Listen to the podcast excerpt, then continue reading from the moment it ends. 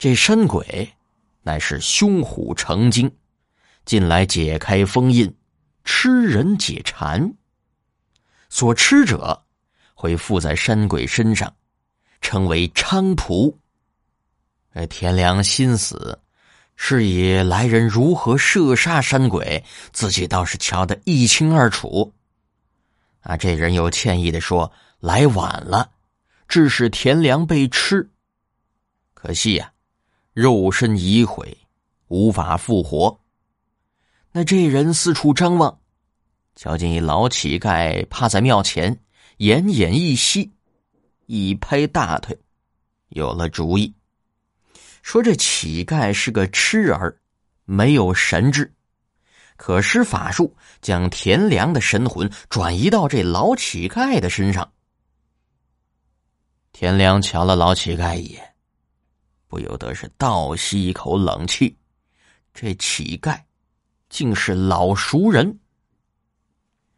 那摄鬼汉子急切切地说道，来不及了，若再耽搁，那勾魂的黑白无常就到了，那时就真的死翘翘了。就揪住田良，不由分说，一把填进了老盖的身体。于是田良就成了这老盖。而这个老乞丐之所以两腿残废，嘴巴难言，却跟这田良有莫大的关系。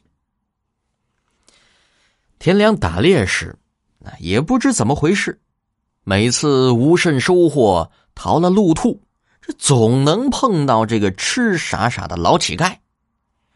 凡吃儿傻子见人就乐，全因出于本性，怕人们打他揍他。田良却觉得每次见着这老丐就没好事。半载前忍不住迁怒老丐，一马鞭抽破了老丐的喉头，那声带受损，成了哑巴。自此倒是多日不见这惹人厌的东西。但是数天前田良打猎，手中梁弓不知为何竟然断了，那猎物受惊，逃之夭夭。正心烦呢，嘿，这衰老丐又出现了。田良是气儿不打一处来，御驾撞向老丐。这牲口颇懂人意，将老丐那两条腿踩成了树节。哎呀，这老乞丐疼的是满地打滚儿，田良则是心满意足，扬长而去。却不想这回打猎自己被山鬼吃了，却再次见到了这老乞丐。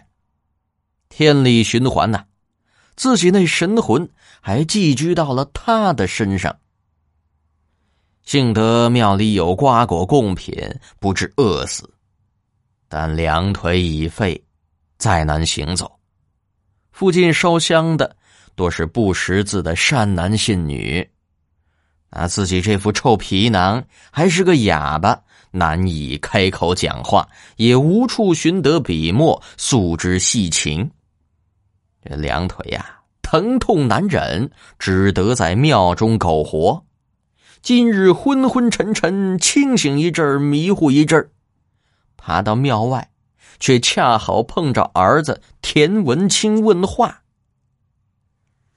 这老乞丐洋洋洒洒写了数张蝇头小字，而后气喘吁吁，老泪横流，盯着田文清。田文清是目瞪口呆这满纸荒唐字，着实难以置信。这老丐呢，又在纸上嘱咐了几句：“六郎，你须善待他人，莫学为父这般无情。若不是为父戏弄这乞丐，致其身残，为父借着此去，仍能活个数载。”还想往下写些什么，力气不济，昏了过去。